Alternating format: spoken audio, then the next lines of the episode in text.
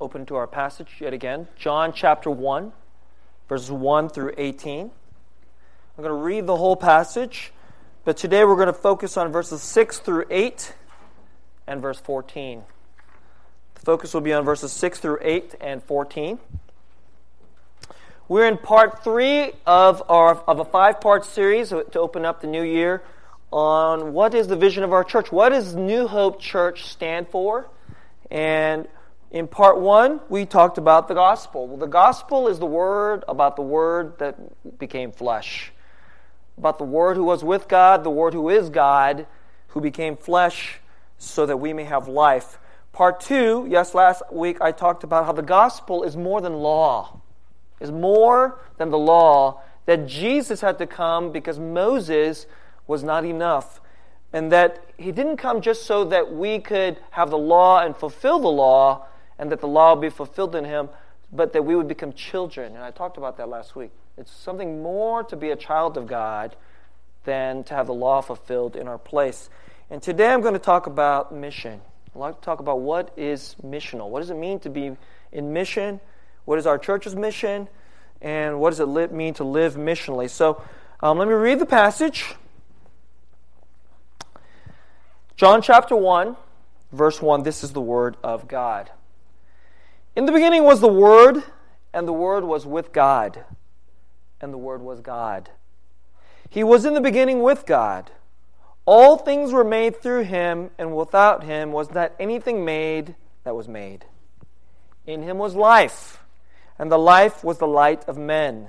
The light shines in the darkness, and the darkness has not overcome it. There was a man sent from God whose name was John. He came as a witness to bear witness about the light, that all might believe through him. He was not the light, but came to bear witness about the light. The true light, which enlightens everyone, was coming into the world. He was in the world, and the world was made through him, yet the world did not know him. He came to his own, and his own people did not receive him.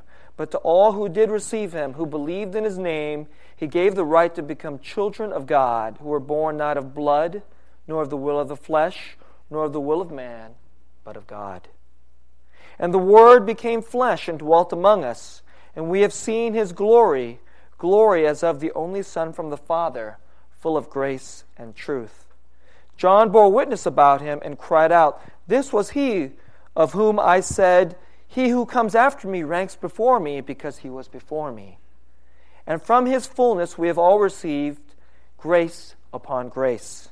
For the law was given through Moses, grace and truth came through Jesus Christ. No one has ever seen God, the only God who is at the Father's side, he has made him known. It's a remarkable set of uh, verses. Let me, let me pray for today's message.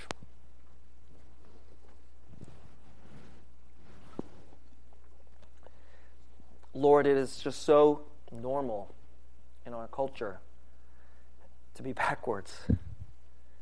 Um, we think that mission is for special people who want to go off and do some special thing. But actually, Lord, to lead, lead a rich life, we must lead a life that is missional down to the core.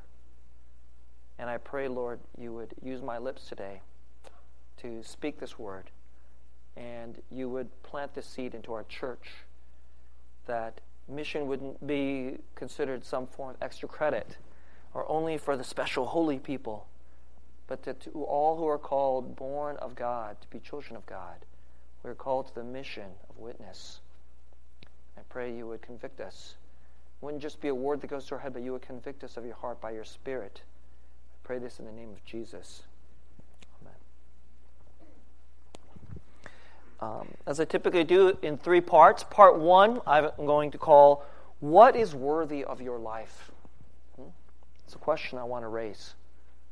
What is worthy of your life? Part two, I'm going to call Incarnational Servanthood. I'm going to talk about that. The mission of witness involves what I'm going to call incarnational servanthood, and part three, the life of eternal worth a life that has eternal worth. Let me talk about part one. What is worthy of your life? Um, you know, you, you, most, most, of you wake up. Uh, regularly when I meet people here in the Silicon Valley, uh, it's, a, it's, a, it's a refrain you hear I'm so busy. I'm so busy. Some of you are intensely busy, um, especially those of you who have young children, uh, those of you who have who maybe were both um, the husband and the wife works, husband and the wife works, and you have young children. You know that if if if you're married, both of you work full time, and especially if you have young children. If you have children at all, you'll you, okay. That's just a lot right there. You already have a lot on your plate. I mean, you your plate is already over full, probably. You feeling that your life is intensely busy. But maybe some of you aren't even that. You're, you're single. you're single and you have a lot of friends and you have a lot of places you want to go and people you want to see and TV shows you want to watch. Um, uh, my family, we hate, hate, hate watching commercials. So this little piece of technology called the DVR. We are, we, I mean, we, I was a very early adopter to the DVR technology, and now that's it. My children, they just can't tolerate commercials, and you know I like it that way, all right? But um, I have crazy number of shows on that DVR, and we have, uh, I don't know, I think there are like 75 lists of programs. Some of them aren't just one program. If you go through, because you have like uh, my children's cartoons, and there's like 20 of those episodes. So that's just one. That's only counts for one, by the way. Okay. Um, and on our DVR, we have a list of 75 things. And of course, that comes up to crazy number of hundreds of hours of programming, and there's no way I'm going to get through that thing. And so even if I just want to, that's just my TV. That's just TV. Um, and that's a TV that I think is actually possibly worth watching. Okay, that's the, the TV that is possibly worth watching. Um, and of course, there's thousands and thousands of hours of TV that's not worth watching, including the commercials. What is worthy of your time, your energy, of your life? I talked about this at the end of last year, um, in, the, in the final Sunday of the year. I talked about how we only have the, the years, the, a year is 365.25 days. And you, and you don't have a lot of them, quite frankly. Those of you who are young, you're thinking, like, I have a lot of these. Actually, you don't. And I, and I, and I urge you to count your days and to count your time. But today, I'm asking you, you, you only have so much of these 365.25s left and, and, I, and I mentioned how my wife, even though she looks really young, how she's at halftime. she only has only you know, half of, she's already used up half of her 365.25s, right? Hopefully. You know, thankfully she'll go to an old age. Um, but we talk about this. What is worthy of your life? And there's an important question that every person who wants to live, oh, and we're not even just talking about I believe in God, okay? Apart from whether you believe in God, there's a question of what is the worthy life. And let me, one of the things I want to present to you today is you must have mission in your life. Your life must have some purpose and mission besides, I'm going to be happy. Your purpose in life isn't, I'm going to make myself happy. It can't, that's not good enough. Your purpose in life isn't going to, I'm going to fulfill myself. That isn't good enough. If that's all you're going to do in your life, let me tell you, you're going to lead, you're not going to lead a rich and worthy life. If that's all you're going to do in life, you're actually going to lead a rather sad and, quite frankly, shallow and selfish life. And the longer you lead the life that is really all about you, and about making yourself happy and fulfilling yourself, the more and more you'll begin to see there's something actually missing. Maybe some of you are already there. Some of you are already there. You've been leading this life. But it's, this is a hard thing. I'm, I'm saying something which should be just completely obvious, but in our culture, it's not obvious. Because what we take if you, if you turn on the software, if your life is like a piece of, like it's like a computer, turn on the software, bang, you know, there's, there's a default mode. The default mode in our life, in, in our culture is this. The purpose of my life is for me to be happy, to make myself happy, and, or at least maybe the handful of other people around me to be happy, and to fulfill my life. whatever that is. I'm not even quite sure what that's supposed to mean, but I've got to find out what that is and then to fulfill it. Um, it says right here, it says right here, um, well, actually, before I get to that, uh, let, let me, um, let me say it in a couple different ways. Uh, I've been thinking about how I could share this at the beginning of this message. Um, and I want to I want to cite to you two people, two men both wiser than me, uh, who have gone far with the Lord, and they both have, have a certain kind of a way of talking about this. One is Martin Luther, one of the most famous pastors in all of history. And he talks about a description of sin, which I don't think most people have, have heard before. And he says, What is sin? One way of talking about sin, most of you know that sin is a breaking of God's laws, and that's absolutely right. God has these, it's this, be like this, don't be like this. This is right, this is wrong. We know that if you break those things, in one sense, we know that that's a definition of, of sin. But Luther put it a little bit differently. He said, Sin is the condition of the soul being curved in on itself. That's the way he put it. Sin is, the, in Latin, the word is incurvatus, of the incurvatus of the soul. Sin isn't just something you do, sin is something you are. Sin is something you're mired in. Sin is the brokenness of your very person, of our person. And our culture, we think there's something missing. There's something lacking. And our and our self is like needs to be, be it's la, it's not it's not full, so it needs to be fulfilled.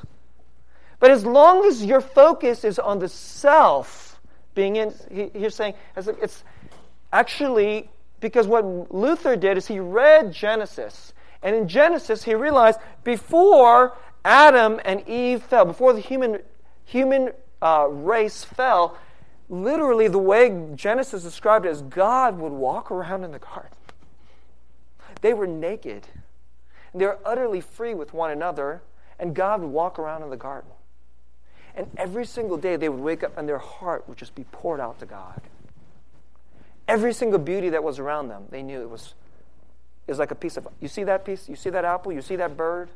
You see the sunset? I love you. I love you. I'm glorious and I pour my gloriousness into you because I love you. And they would just pour themselves back.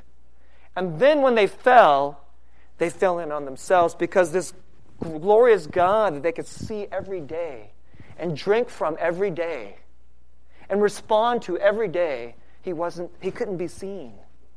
He was lost from them. And so then what did their soul do? Their souls turned to themselves. And in fact, it was so it was so bad. You can see this even in Genesis. They didn't even just turn away from God; they turned away from each other. And so, one it's one of the the effects of the fall. Right after they fell, then all of a sudden they felt naked, and they began to hide from one another. And we could see this right into you know, one of you realizes you're I, I can't find love and I can't find marriage and, and all these. It's right there from the fall. It comes from the incurvatus of your soul. Hmm? Now, let me give you a second. Let me take you to a second man. A second man I want you to cite. I'm going to, I'm going to read a couple quotes. Um, I was thinking about how to talk about this. What is purpose in your life? Is purpose in your life to fulfill yourself and to make yourself happy? And there's a there's a the, the, the, currently the most famous pastor in the world wrote this book called The Purpose Driven Life.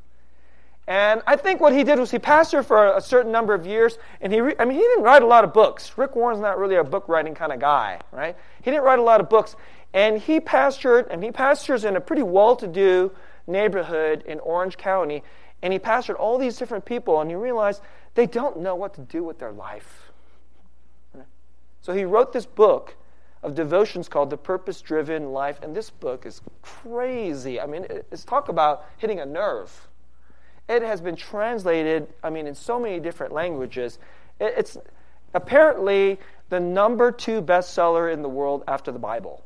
You know that? That's, that's a good way to go. He wrote two books, and the second book he wrote became the number two bestseller in the world. That's, dude, that's pretty good. And I think that's a guy you might want to listen to, okay? And um, so here's some of the things he says in purpose driven life. Um, let me just give you a couple of his nuggets. The purpose of your life is far greater than your own personal fulfillment, your peace of mind, or even your happiness. How about that? That's a that's a right? The purpose of your life is far greater than your family, your career, or even your wildest dreams and ambitions. Not just modest dreams and ambitions, like I want a nice little house and pay off my mortgage and have 2.2 kids and 2.2 cards. That's what we would consider that. He said, no, it's actually the purpose of your life is even bigger than your wildest ambitions, even your biggest dreams. Hmm? If you want to know why you were placed on this planet, it must begin with God. You were born by His purpose and for His purpose. So I want to start. I'll give you another one. Um, this I just found this funny. So this I wasn't planning this, but this is just a bonus, okay, guys? All right, this is way. This is Rick Warren. It is impossible to do anything people, everything people want you to do. A number of you are pushed and pulled, and you feel busy in your life because a lot of different people are pulling on your time. And one thing is, it's impossible to do everything people want you to do, so stop trying. You have just enough time to do God's will. Right? So stop being so busy trying to do everybody else's will. You have just enough time to do God's will. Right? If you can't get it all done, it means you're trying to do more than God intended you to do. Or possibly you're just watching too much TV. I, was, I thought about that and I was thinking about Mm, hours and hours on my DVR. Maybe I should kill my DVR, okay? Uh, it's a piece of repentance. Uh, my wife might get really mad at me if I do that, okay? My kids will get really mad because they hate commercials, okay? Um, let me give you one more. When you fully comprehend that there's more to life than just here and now, and you realize that life is just preparation for eternity, you will begin to live differently. Let me a little say a little something about that. Most of us in our time, we think of life as 75 or 80 or, if you're lucky, 90 years. I actually don't care to live till 90, so that's fine with me, okay? Um, but that's how most of you think. Most of us think. That's also why we're worried about youth. You start getting embarrassed to drive a minivan. I'm 40 years old, therefore, if I drive a minivan, that means my life is over. Isn't that sad? I'm 40 years old and I drive a minivan, therefore my life is over. Let me tell you, okay, I'm not trying to make fun of anybody who, who doesn't want to drive a minivan, but let me tell you, if that is an attitude or if, if that's a bias that you have, that's a really sad way of thinking about life. That means you feel like you feel that the hourglass is ticking down, and this is all your life is. This is all you got. You got your 80 years, and oh dang it, it sucks when I hit halftime because then I might get a minivan. That's really pathetic, quite frankly. But it's common. And but the way Rick Warren puts it is your life is a preparation for eternity. Your life is supposed to be eternal. Forever. So 80 years is actually a preparation. You're in the preparatory point. It's not in the in the all of it, you're in the preparatory mode. And as soon as you start to understand that, you don't start thinking, I only have 80 years and all, all, the scarcity of every single moment, I have to get every little thing out of every single second. You don't. Hmm. Um, Rick Warren, you will start living in the light of eternity. And that's relevant for today. If you do not live in the light of eternity, let me tell you, you live in the darkness of worrying that when you hit 40, your life is over. This passage talks about how there's a word, and the word shines in the darkness. And if your life, if your life is about 80 years, you live in darkness. You will live in the light of eternity. And that will color how you handle every relationship, task, and circumstance. Suddenly, many activities, goals, and even problems that seem so important will appear trivial, petty, and unworthy of your intention. The closer you live to God, the smaller everything else appears. If you guys like some of these quotes, pick up the book. Uh, millions and millions of other people seem to have been blessed by this book. Uh, the purpose driven life. It's, it's, it's a series of devotionals, actually. It's like a, it's a one a day kind of deal. Right? Um, Let, us look at the passage. Uh, John, you're, some of you are like, okay, come on, Pastor, you're supposed to be a Bible preacher and you haven't, you haven't hit the Bible. Verse 6. Um, in verse 6, it, it describes, it's, it's odd. It starts talking about a word that was before there was anything. And we're talking about, obviously, we're talking about Jesus. But then he, has this little, this, it's kind of like this interruption, almost this little excursus. And verse 6, it says, There was a man sent from God whose name was John. It's talking about John the Baptist. He came as a witness to bear witness about the light that all might believe through him. And it's really simple. Some of you are thinking, well, isn't that just about John? No. Today, what I want to tell you is if you want a little piece of the secret of leading a worthy life, of leading a rich life, to lead a life as, as, uh, as, as Rick Warren would say, in the light of eternity, you must take your cues right here from John. John the Baptist. He came as a witness to bear witness about the light, that all might believe through him. Look, this is what our church stands for. A church just can't be a place where they have the right ideas and where the people are nice, and on Sunday they go through these little pieces of rituals that they call worship. And then when they get together, they all know each other, and church is sort of like cheers, where everybody knows your name, and everybody likes you and you like everybody else. If that's the case, then church is a social club. Church is a clique. Church is a holy huddle. These are all the different words. Right? Church is, it, it starts becoming more about exclusion, not about invitation. Church then actually starts to hide the light.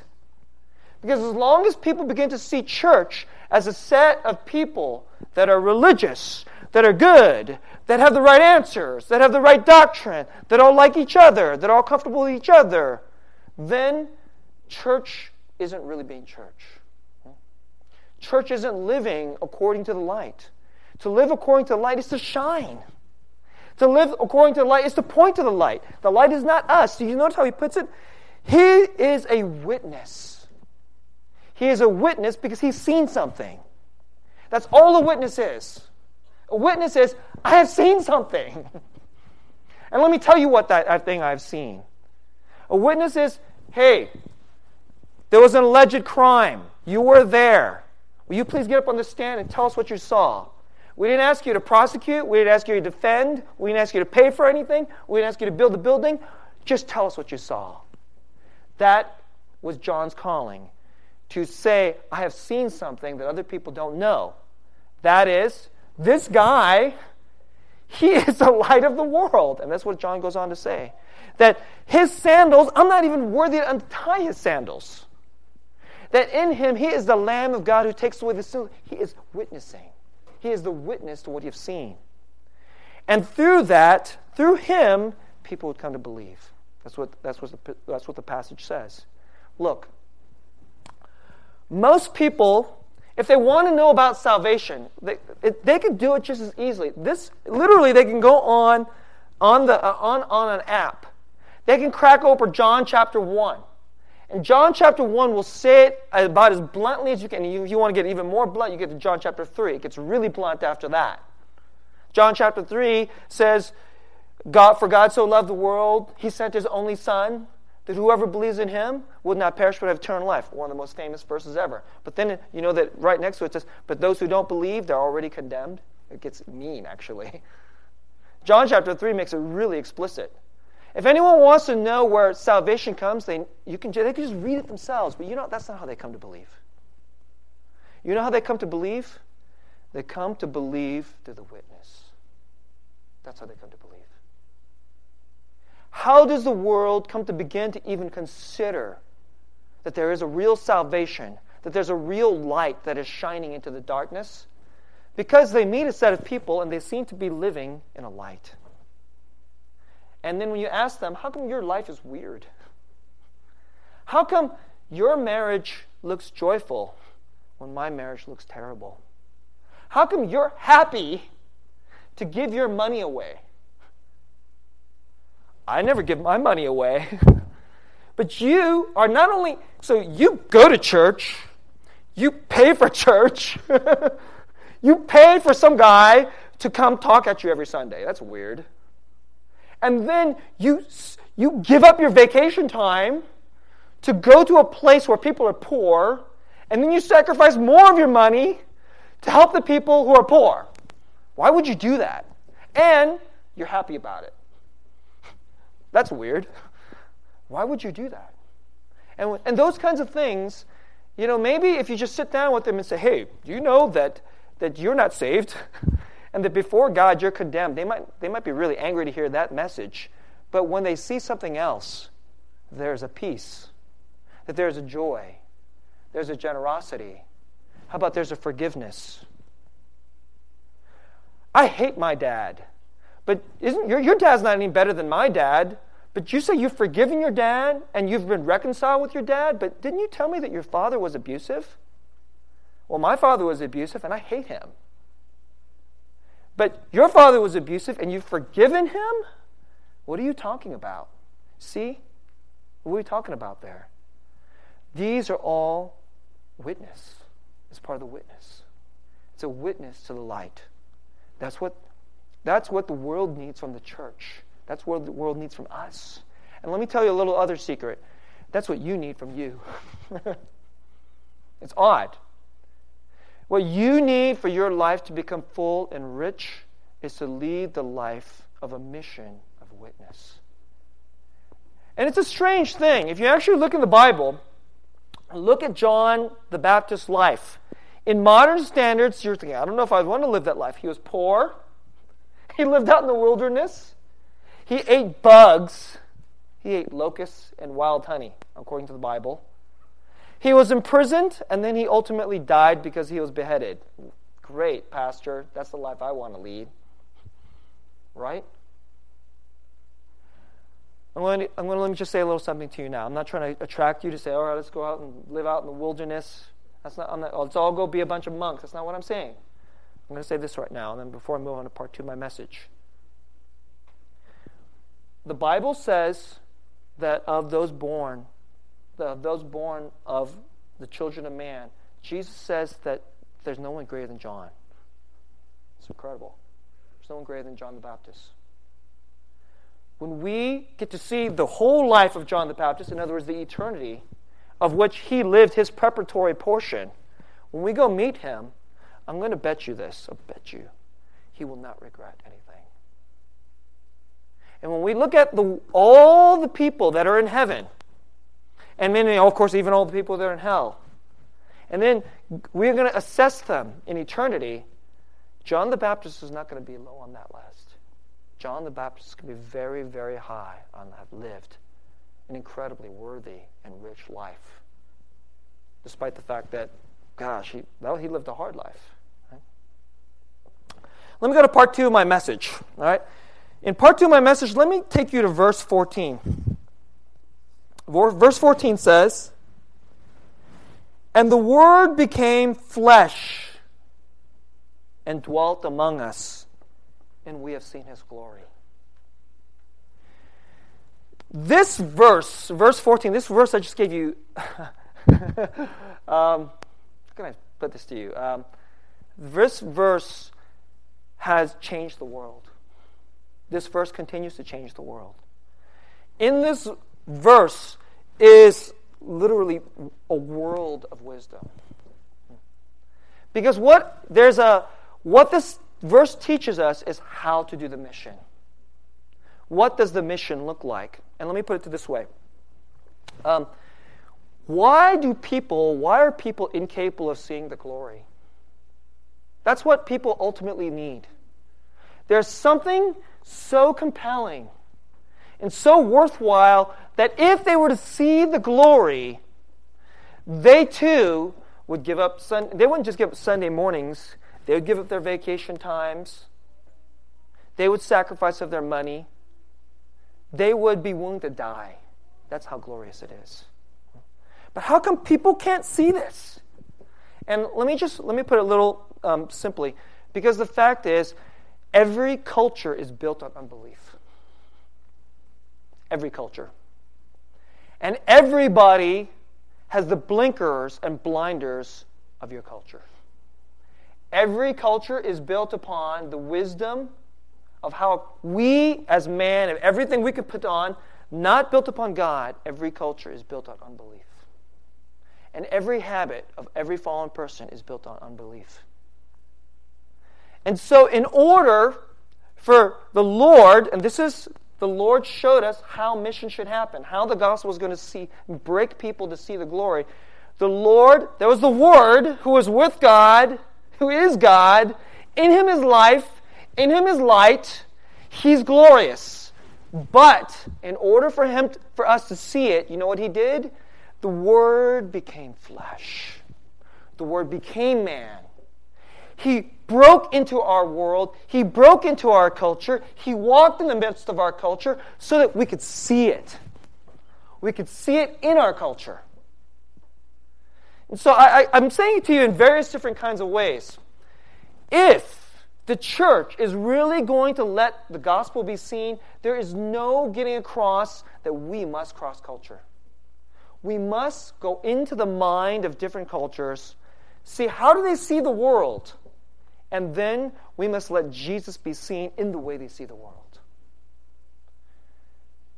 That's, that's, the, that's the core. That's what it means that the Word goes into the flesh.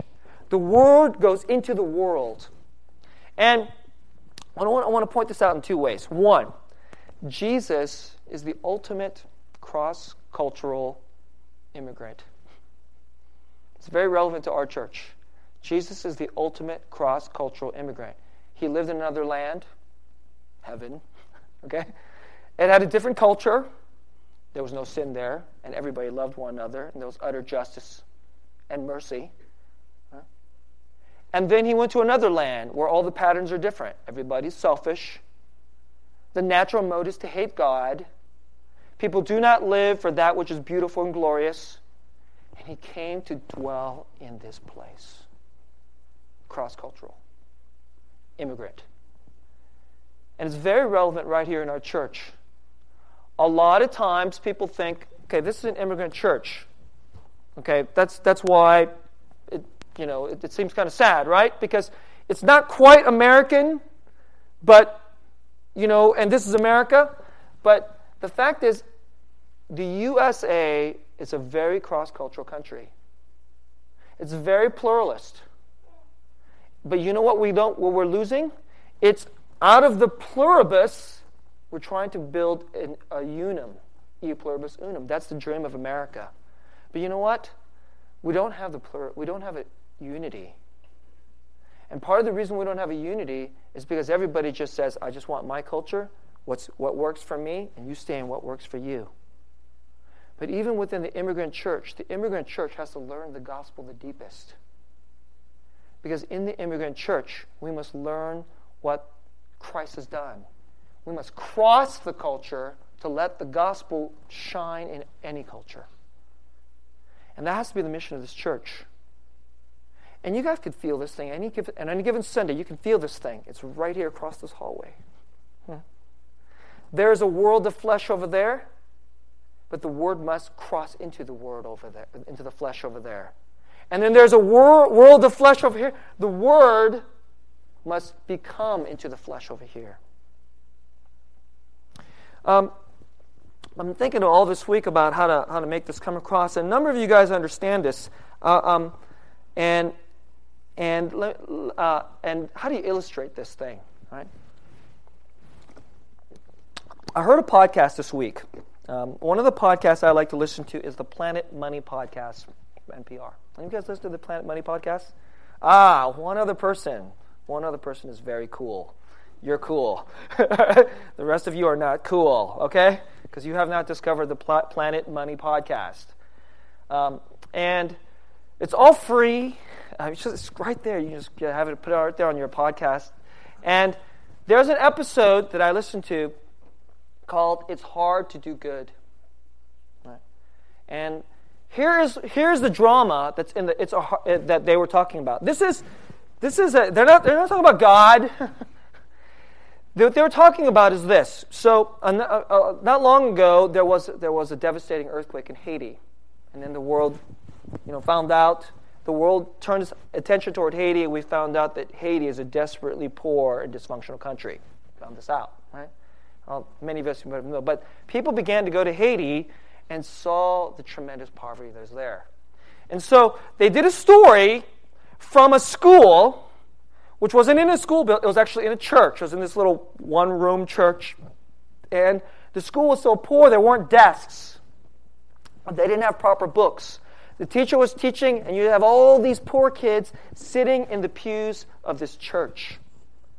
And as people heard this story, they, their heart in America was like, oh, I want to help. I want to make a difference. And you see what's happening there? People can see there's brokenness and hurt in this world, and they want to go and make a difference in it. And so they go, I want to go there, or I want to help this thing out. So you know what people started doing? Just by hearing, no, the, the podcast didn't ask for money. They just told the story about this desperately poor school that meets in a church in this dirt poor place in Haiti. And so people just started sending money into the program. And they gathered that money and they gave it to the person who's the principal and owner of the school. And, and it turned out to be $3,000. And for this guy, this was a fortune. He was like, $3,000. Oh my goodness. This is money that we're giving so you can get desks and books and your children can do better off. And he said, if I have $3,000, I'm not going to buy desks and books. I'm going to build a whole new building.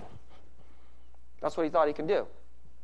And so news came out that he was going to build a whole new building. And then about a year later, people wanted to find out whatever happened to the money that I sent in, did they build the building? So they went down, back to the school, visited, and found out that, you know, like just across the street or across the dirt path or whatever from the church, they were trying to build the school, and they, there was no building a year later. There was just kind of like a foundation. The school wasn't even operating anymore. There's nobody there. It's just a foundation.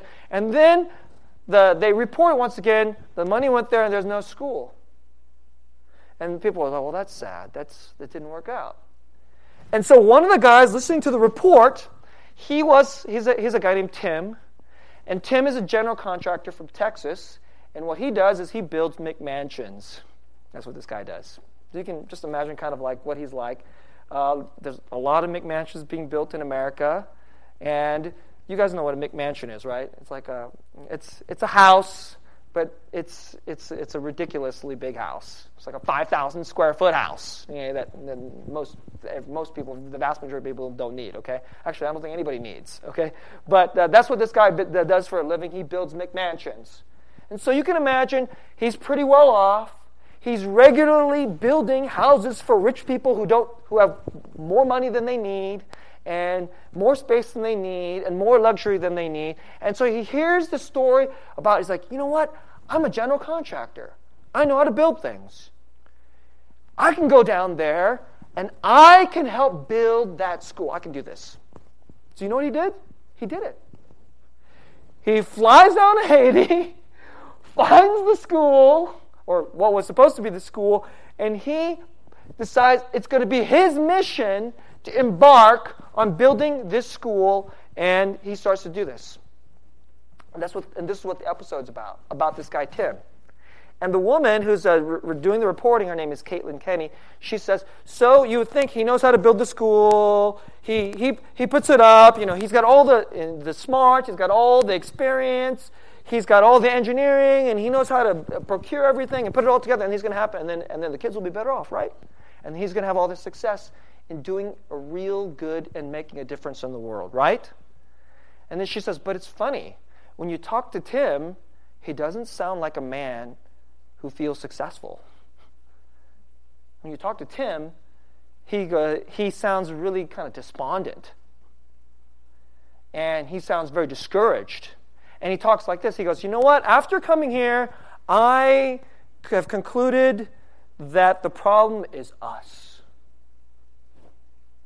The problem is us. And then, and then Caitlin goes, "What do you mean? What are you, what are you talking about that?" So then he starts telling a little bit of his story, and here's just just some of the details. I came down here, and, and, just like a lot of general contractors, I you know I thought, oh, we could do this with three thousand dollars because you know materials are down here real cheap, right? Labor's really cheap.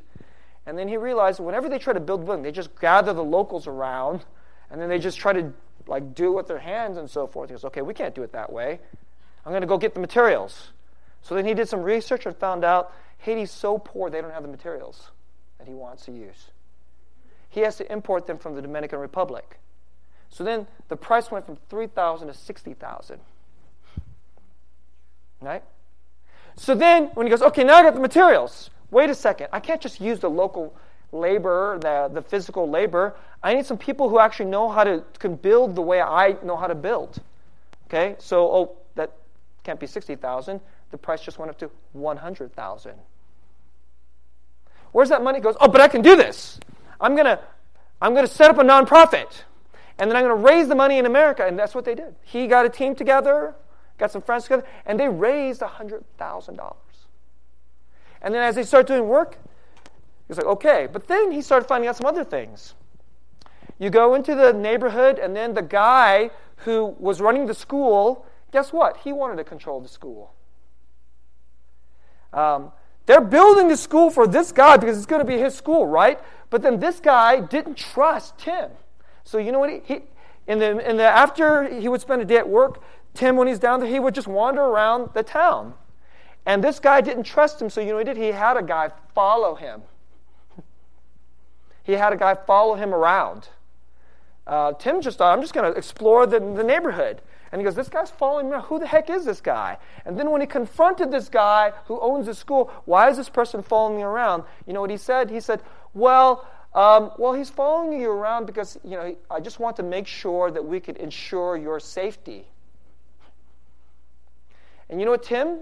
He didn't consider that a piece of concern and of love and care for him. He considered that a threat. The guy was giving him a veiled threat, saying, Hey, this is my turf, and you're stepping on it. And as Tim started to realize this, he's saying, You know, we're going to build this new building, and after it's over, how do we even know he's going to have a school in there? Maybe he'll use it to build things and be a factory and make money for himself. How do we even know that?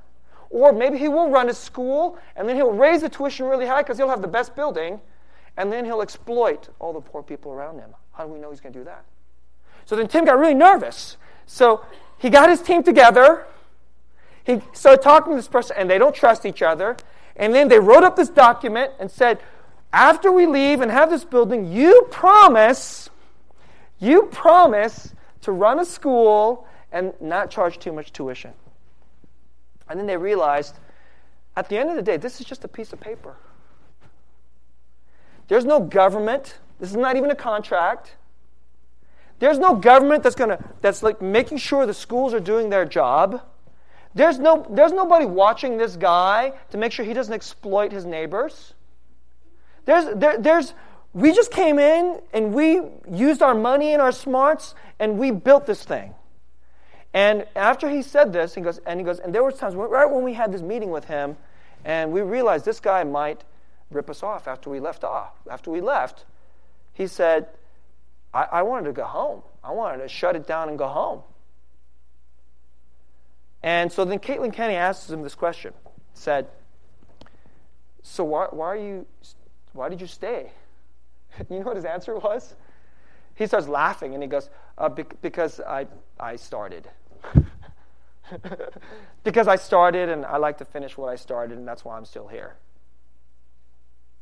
So even though he felt pessimistic that it wasn't, it wasn't even going to work out. He's just doing it because he doesn't have something better to do. Let me tell you something. I'm giving you this little picture. And now let me just apply it to us. This was Tim's critique. He says, We think we can go over there and just build something. We're interested in structures. We can build a structure for them. And then they'll just be better off, right? Let me tell you something. That is not what that is not what the Bible is called, would call incarnated. The word into the flesh. That's not incarnated. That's not going into their culture. If you really want to be in the mission to make it fly, we must be incarnated and we must go in as servants. He's saying we can just build a building. But actually, let me tell you something, it's not going to work. Um, I can say this in a lot of different ways. Um, let me make a little critique of, uh, uh of, uh, of, of the Korean ministry that, that, that planted this ministry. They said, We're going to have an English ministry in our church. If we give them a nice room, and if we give them all the equipment, and they have computers, and they have an overhead projector, and they have the drums, and they have the amps, and they have the microphone, and they have nice, comfortable chairs to sit in, we'll have an English ministry, right? Will we? Will we? Will people see the glory if you just give them the building and the stuff? It didn't work. You know what it takes? It takes people whose heart is to say, I will go into the world of the second generation immigrant who doesn't see the glory of God in the Korean way.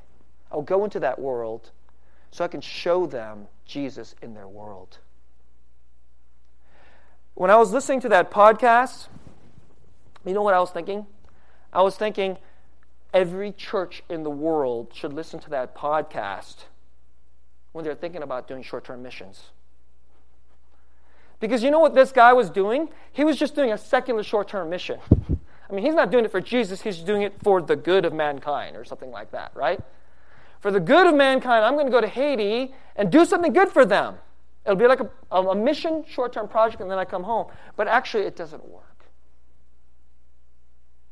And when we go off to Bishop, let me tell you, if we go there and we paint their building and we come home, but we won't be in their relationship with them, it won't.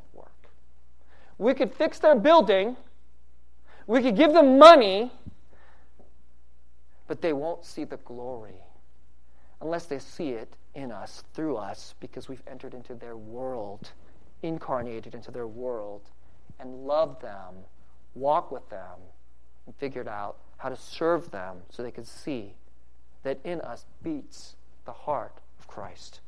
They don't see it, they're not going to see it in the building, they're going to see it as the, as the way it was, so that all might believe through him, through John, through us.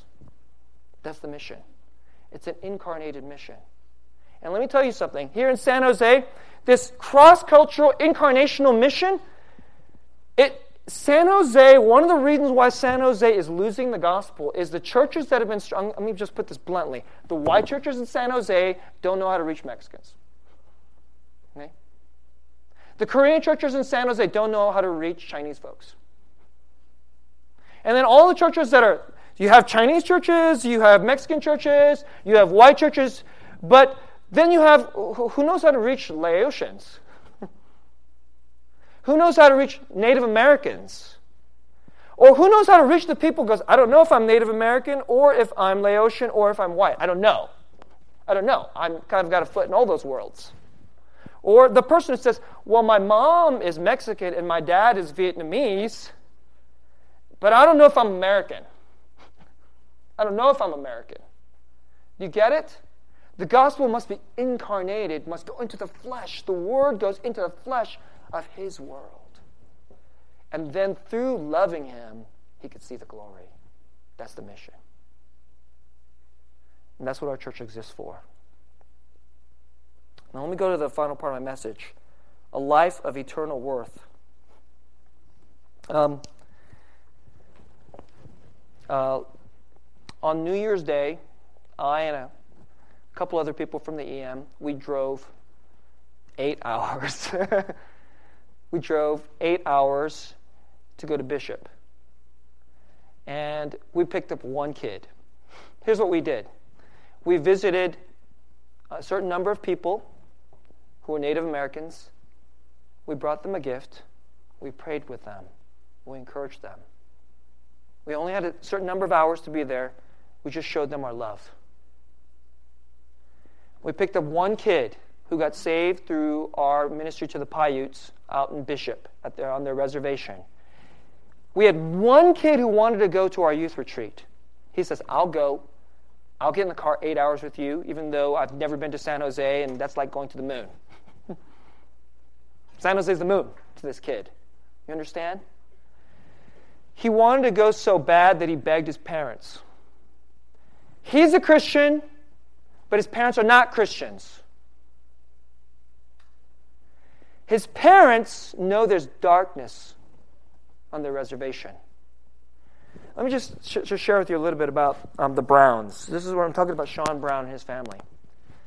Um, the, the, this is Sean is their youngest. Sean, they are incredibly proud of Sean, and they should be. Sean is a terrific kid. He's 14 years old. He's a star basketball player. This kid wakes up at like 5 a.m. to take shots. He's like, I don't know, the Native American Larry Bird or something, okay? I mean, he wakes up at 5 a.m. to dribble and shoot basketball. He's a straight A student. He's a humble kid. He's a smart kid. He has a heart that when he grows up, he wants his people, he wants there to be a renewed life on his reservation. That's, that's what he wants. I mean, that's a special kid. But he knows once he hits 14, 15, 16, all his peers who are depressed, growing up in broken homes, they're going to say, We're sad. We are depressed. Why don't you come drink with us? Why don't you do drugs with us? Why don't you drop out of school? Why do all that school stuff? There ain't no future. So it's not just it's this it's, it's just that just life it's like for them they don't even think that they're going to have 80 years in their life a number of them thinking i may die in prison that's my life that's darkness we, draw, we drove eight hours from a man-centered point of view it looks stupid why would you drive why would you take four guys drive eight hours that's a lot of money in gas to pick up one kid and visit a few people. Because that's not building structures. You know what that is? That's entering into their world. It's incarnational.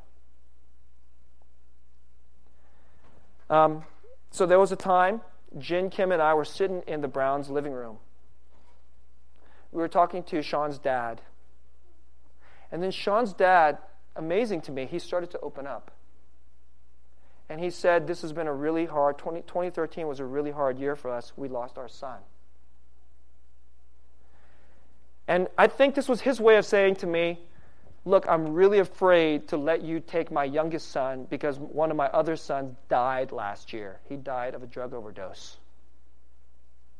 He goes, and he said to me, he goes, I don't know who's in charge. And he's talking about like his guy. He goes, somebody out there is in charge. Because quite frankly, I'm not okay with it. I'm still angry at him. But Sean is a good judge of character, and we believe your people. He's talking about our church. You can see they're really good for him. And Sean loves them, loves you. And he believes that you have something for him. And we can see him becoming stronger in the kind of man that we want him to be. So we're letting him go, even though we're scared to death to let him go. That's incarnational mission, guys. I don't know what this is going to look like. So that's how I spent New Year's Day. right? And then we drove another a thousand miles in two days, okay? It was a thousand miles in two days, not just to pick up one kid, but to take the one place where the gospel can shine the glory into the Paiute heart. Not to build structures, but to shine the glory of Jesus into the Paiute heart. Just to close out the story, I was listening to um, just listening to uh, Sean's dad, and right when he was saying to me, my heart went out for him, and I wanted to pray for him. I said, okay, it might be a little weird if I just right here, I just met him. 30 minutes into sitting in, into his uh, living room, I might wig him out and say, hey, can I, Mr. Brown, can I pray for you? I was like, okay, okay, so, okay, so I was, I was listening to him and I was listening to the Holy Spirit. So I was like, Jesus, how can I pray for him? I need to pray for him, and I, I, I, want, I want him to receive prayer. Okay, so how about tomorrow? Okay, I'll pray for him tomorrow. and so, you know, we went, slept in the hotel room. One of our guys, one of our youth kids, slept over at, at their house. They welcomed him to come sleep over into their house. See, that's into the flesh. That's cross cultural. That's trust, right?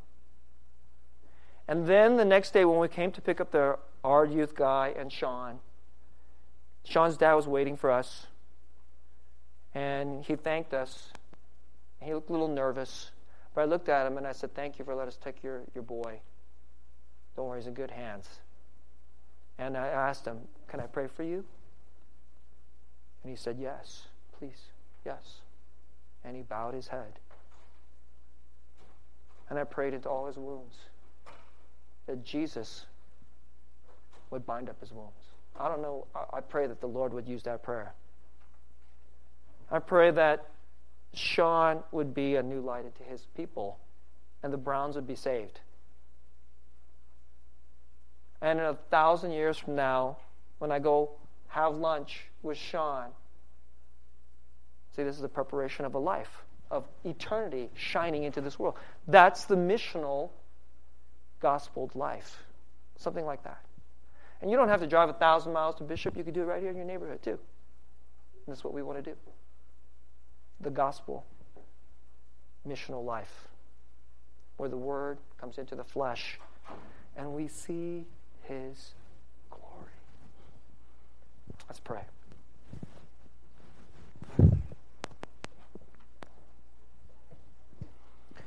Lord, I pray for the Browns. What a tremendous loss to lose their son and to lose him to drug overdose. I pray, Lord, um, we wouldn't depend on structures. We would depend on the gospel and your spirit.